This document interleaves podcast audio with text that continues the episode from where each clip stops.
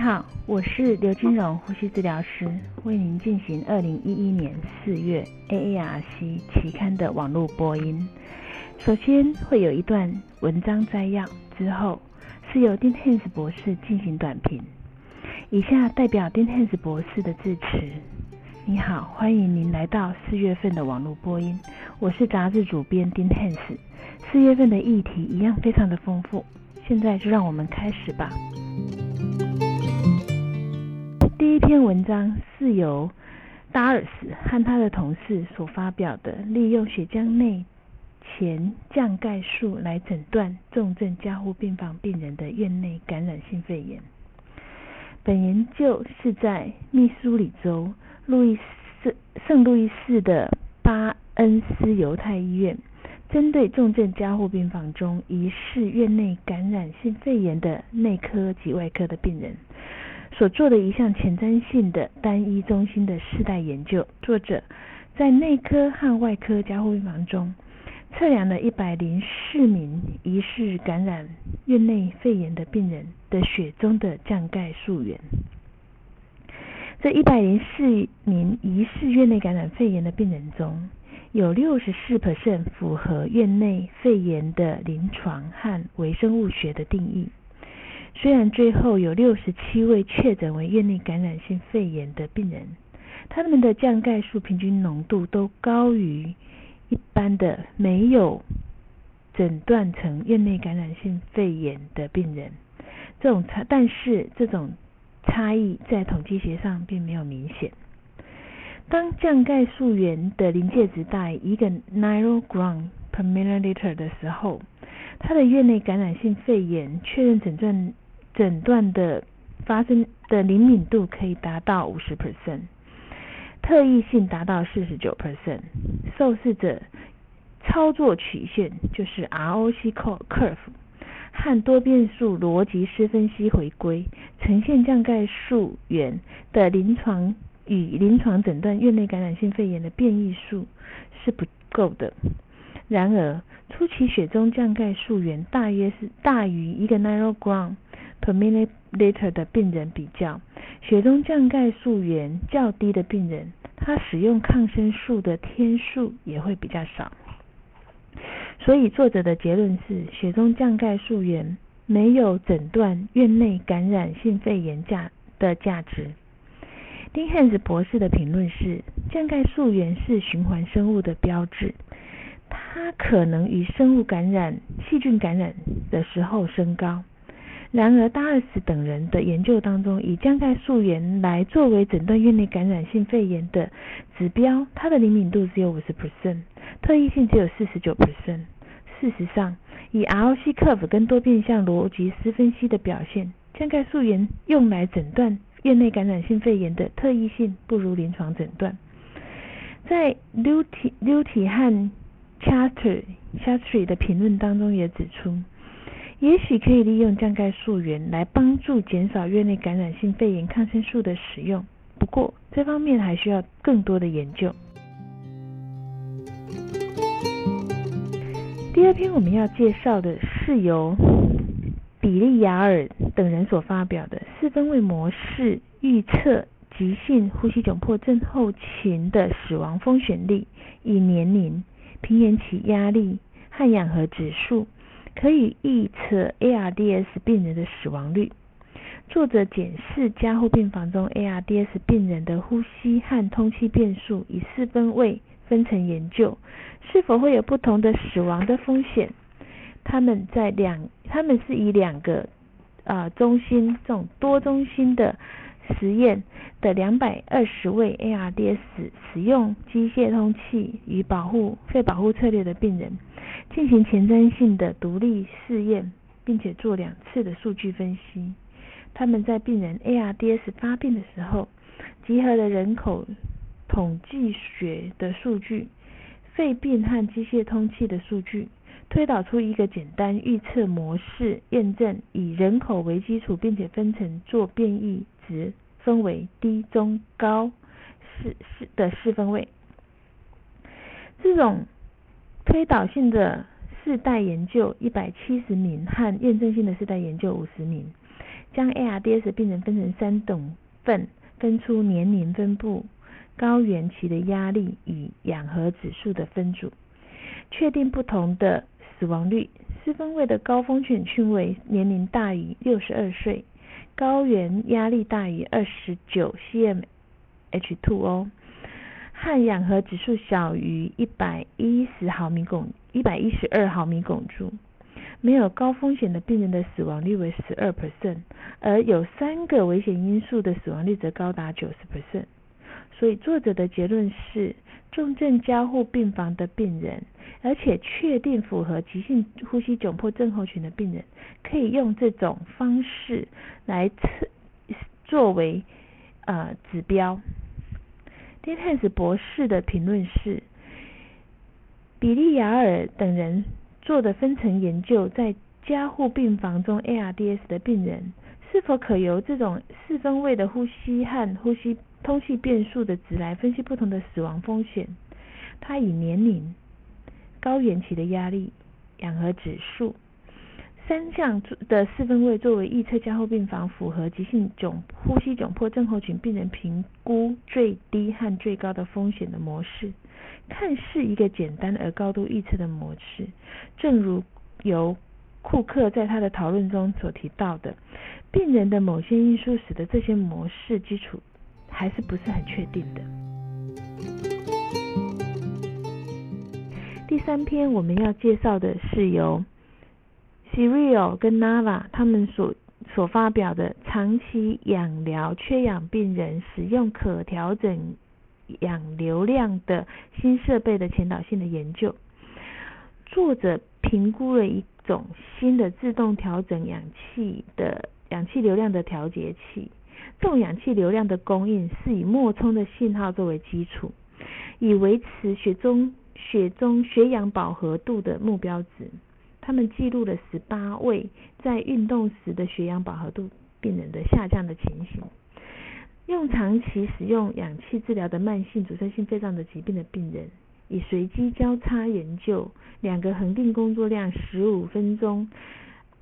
踩脚踏车运动的试验。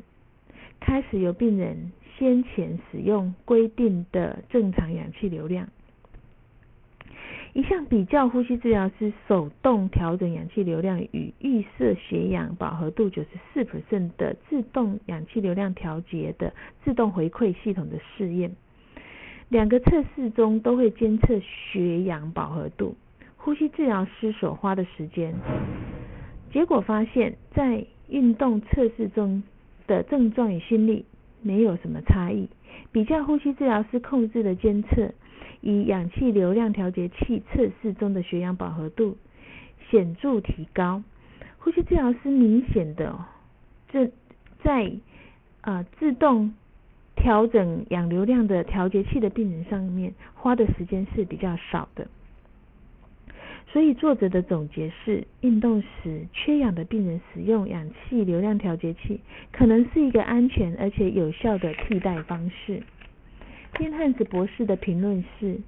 这种自动氧气调节器是以脉冲信号为基础来调节氧气的流量，并且维持脉搏血氧饱和度达到标准的标准值。事实上，研究人员也发现，它提供了一个稳定的血氧饱和度，避免了饱和度下降的情形没有人调整。邓恩和麦考讨论这中建议，这个研究值得注意的是，因为它确定了面对不变化的需求下去调整氧气流量，相较之下，传统的设定是固定的剂量。所以，未来观察这一类装置是否能够出现在北美地区，将是值得关注的。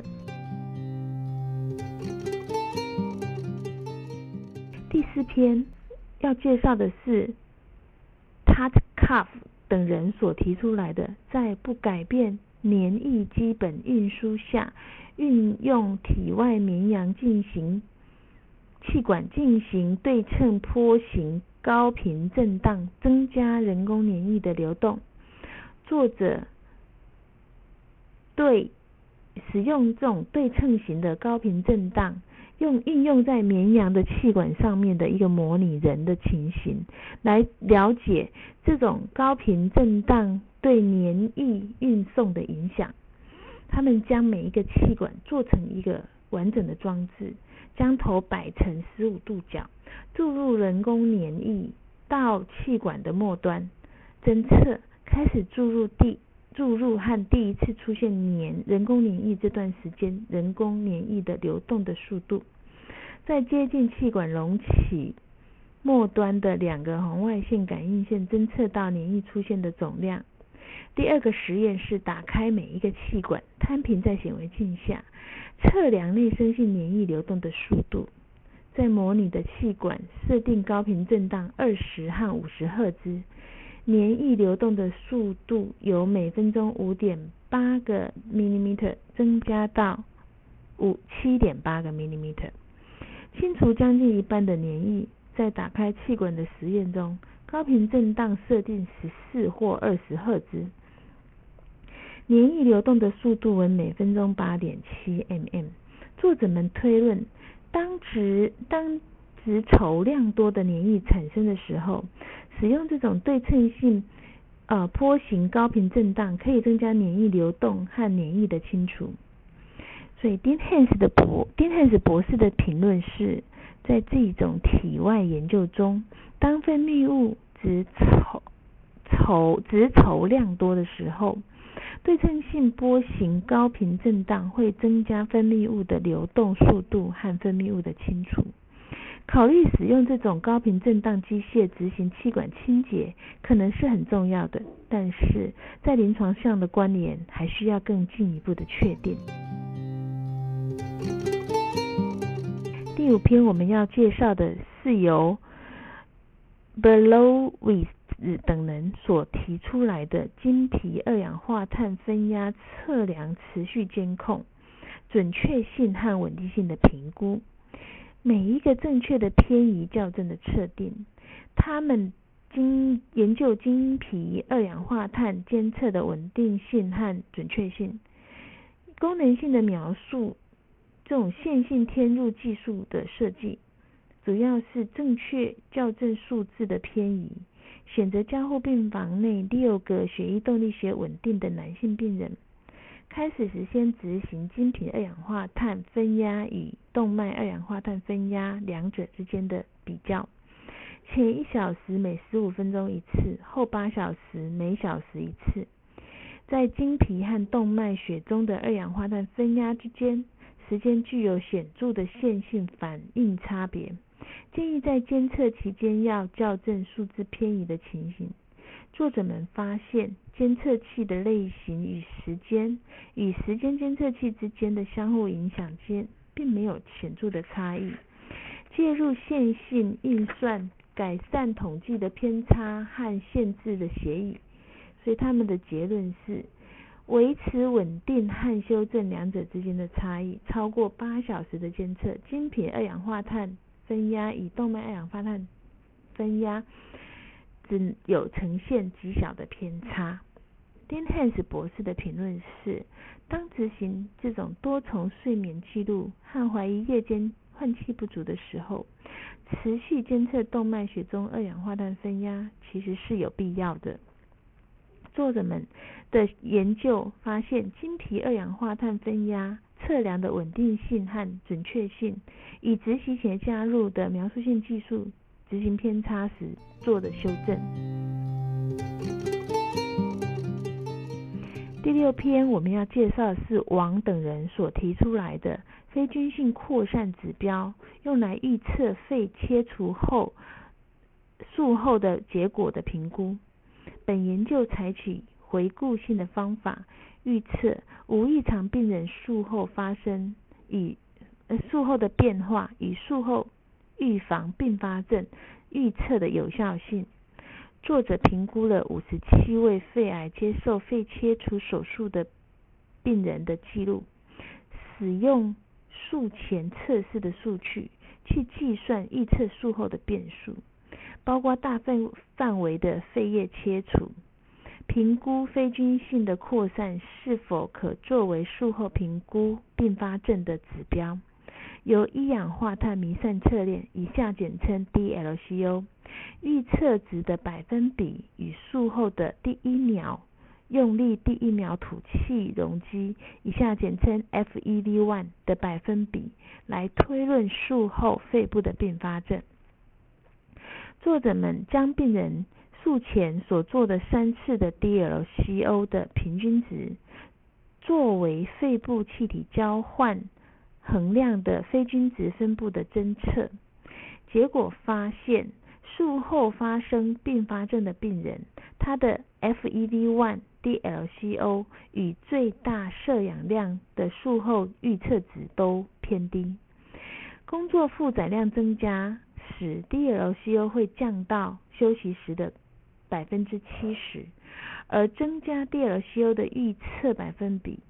有趣的是，非均值的扩散指标在所有的产生并发症的病人群中都有增加的情形，但是在所有没有产生并发症的病人群中都是减少的。所以作者们的结论是，对于预测肺部切除手术并发症、预测术后的变数、术后预测值的结果、测量的结果与非均值扩散的指标是可能是有帮忙的。丁汉斯博士的评论是。肺功能测试包括 FEV1 与 DLCO，经常是用来进行肺叶肺叶切除病人手术前的一个重要的评估。作者们所提出的病人执行手术前可以用来作为预测他手术后可能并发症，虽然是很有吸引力，但是还需要更多的证据来做研究来做支持。第七篇文章是由 Jonathan 等人所提出来的，动脉注射针的大小在取样填充的时间与平均动脉压的影响。本研究旨在探讨系统平均血压和注射针筒大小在动脉取样填装的时间，来区别静脉和动脉抽样的检查。作者制造一个体外模型的实验，并且。维持每分钟有四公升的全血循环，使用止血剂产生六个血六个压力的情境来代表病人的情况，分别是五十七毫米汞柱代表病人休克，七十毫米汞柱代表病人有低而且不正常的血压，九十三毫米汞柱代表正常。一百零七毫米汞柱代表比正常高，一百三十三毫米汞柱代表有严重的高血压，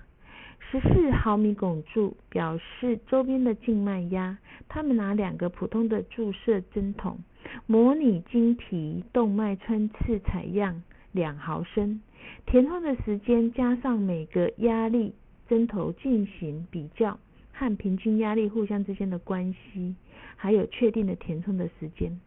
平均压力和取样人员填充的时间的相关系数是零点八六。所以作者们的结论是，当病人血压比较低的时候，会增加抽血人员的时间，但是这样子可以让治疗人员在执行动脉穿刺的时候成功率会增加。丁汉斯博士的结论评论是。Jonathan 等人所提出来的低的平均动脉压增加动脉采样填装的时间，这个发现是有点预测的性质，但是显示侦测到这种填充的时间可以让临床医师确定成功的达到成人的动脉穿刺。基于体外研究仍有许多的限制，这些结果还需要在临床上进一步的确认。第八篇我们要介绍由廖等人以所做的以气道腰压力和流量变化来区分机械通气病人的双重引动。本研究的目的是在使用引动延迟阶段使用是使用气道压力还是用流量来改变，得知病人的驱动力是是病人驱动的。还是自动驱动的，还是有呼吸器引动的。本篇研究纳入了十四名有双重引动情形的病人，他所有的病人是在连续机械通气或者是压力支持下得到均为流量引动的通气模式。当第一次呼吸周期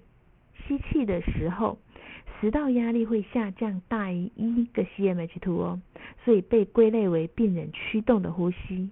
当第一次的呼吸周期在吸气发生时，呼吸器的设定循环中被归类为呼吸器的驱动。如果它这一个吸气的周周期是早于吸气呼吸器的循环设定之前，而且它也没有食道压力下降的情形，则被归动为归类为自动驱动。研究总共收有五百零七位双驱动呼吸的病人，五十三 percent 属于呼吸器引动，三十七 percent 属于病人引动，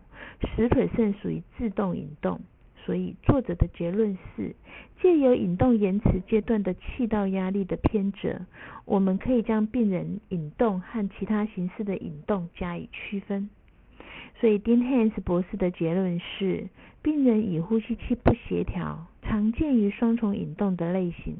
这种不同步的类型受到关注，因为它们会导致呼吸堆叠，可能会导致过度的扩张或肺损伤。在双重引动中的第一次呼吸，可以是病人驱动、自动驱动或呼吸器驱动。这些作者们发现，由病人引动的双重引动，可借由在引动延迟的阶段的气道压力的偏折，将它们以其他的形式引动加以区分。第九篇我们要介绍的是 Green 等人所发表的心电图引导定位胃胃食管儿科案例系列。嗯，神经调控呼吸模式，我们简称 NAVA，利用 Servo I 型的呼吸器，需要一个专门设计的导管潜入到电极，检测横膈膜的电活性。这种导管的潜在优势。是根据横膈膜活动波形来确认胃导管的正确的位置。二十个儿童机械通气的病人，一系列的案例研究中，这样子的评估可以立即，而且可以立刻确认正确的鼻腔或口腔胃管的位置。总共做了二十三次口腔与鼻腔胃管放置的定位。被放置的导管是使用标准技术，附有。附加有横膈电位活动波形的监测，导管通过食道到心脏后方一个特有的电位模式做辨识和心房位置的信号，来确认胃管的位置是否适当。如果横膈膜的电位形啊波形显示是不正确的位置，导管就必须重新定位，直到显示出正确的坡形为止。适当的导管位置是将空气注入到导管到位，经由听诊器再确定位置，并且检查经由导管易吸出的 pH 值，或者是做用 X 光检查来确认。所有的病人都可以成功的定位胃导管，在正确的位置导管。测量横膈膜的定位的活动，它所提供的是具有特征的模式。若位移导管高于或低于胃交界处，或导管或者是导管卷区，所以作者的结论是利用这种横膈膜电波的导引，可以帮助确定胃导管的位置的正确性适当性。这个相当于确定胃导管的位置的标准技术。它可以减少必要的照 X 光，或者是减少这种不必要的 X 光的照放射性的铺路，而且可以改善病人的安全，避免导管的位移。d e n s 博士的评论是：Green 等人说明了使用 Nava 通气导管的新应用，也就是说，用来确认胃导管正确的位置。他们发现这种方法有助于确定适当胃导管的位置。等同于确定胃导管位置的标准技术，如此可以减少 X 光的铺路，也可以改，也可以增加病人的安全，避免导管的位移。这种方法，这种方法是非常具有吸引力的，但是它还需要特定的模式，呼吸器的考量受到限制。第十篇的文摘，我们要介绍四月份最后一篇，呃，原主是由邦恩等人所发表的评估 VacuumMed 一七零五三通气校准器的精确度、摄氧量和二氧化碳的产生。本研究的目的是在评估 VacuumMed 一七零五三电动注射器校准器的准确性，对照已被接受的道格拉斯带的标准方法。作者测试耗氧值五百到三千两百毫升每分钟。它们混合室内空气以校准气体到 VacuumMed 一七零五三的累。注射器，并且抽离这些气体到道格拉斯袋中，测量道格拉道格拉斯袋中气体的容量和浓度，转换成肺通气量、耗氧量、二氧化碳的产出量。该 vac vacuum med 一七零五三校准器高估氧气消耗量的平均有一点三 percent 的误差，低。估二氧化碳产生量平均有负一点七的误差，低估肺通气量平均为负一点四 percent 的误差。所以作者的结论是，氧气和二氧化碳的产生量的差异，归咎可能是波动较波动校准器的波动所的设定所导致的。所以这种 Vacuum 一七零五三的校准器在应用数学。应用学上面会是可以更正它的准确性，所以 Dean Hans 博士的结论评论是，很少有研究来探讨校准器代谢显示器的机械校准器的精密度。邦恩等人所报告的 VacuumMed 一七零五三校准器在应用学上面显得可以更准确，这种结果将可以对那种新陈代谢的呃方面的研究有。有所帮助。这个月我们发表了两篇回顾文献，一篇使用 t e o t r o p i n 就是所谓的 Sprava 这种长效型的乙烯胆碱拮抗剂，治疗稳定的慢性阻塞性肺病的统合性的分析。另外一篇是呼吸照护二零一零年回顾议题，是哮喘、慢性阻塞性疾病、肺功能测试和呼吸器相关的肺炎。我们还发表了一个 ARC 临床操作的指引，在机械通气时使用二氧化碳的监测。我们发表了两个与 PEEP 相关、相设定相关的病例报告，其中有一篇是使用食道压力计，另外一篇是使用压力容积曲线图。第一篇的个案报告是描述使用新设备从气管内清内管清理痰液的经验。教学的案例讲的是在吸异物吸入后所造成的相关血液型的变化和心肺的停止。以上是二零一一年四月份《呼吸照护期刊》的中文网播，由刘金荣负责主播音，感谢王彩鹤。肖婉云及周雅红呼吸治疗师的协助翻译，彭义豪呼吸治疗师的修稿，朱嘉诚呼吸治疗师的审稿。如果想进一步的了解原文的内容或过去的议题，请上美国呼吸照护期刊网站 www. 的 rcjournal. 的 com。您也可以由网络上订阅，自动收到未来的网络播音议题。谢谢您的参与。再见。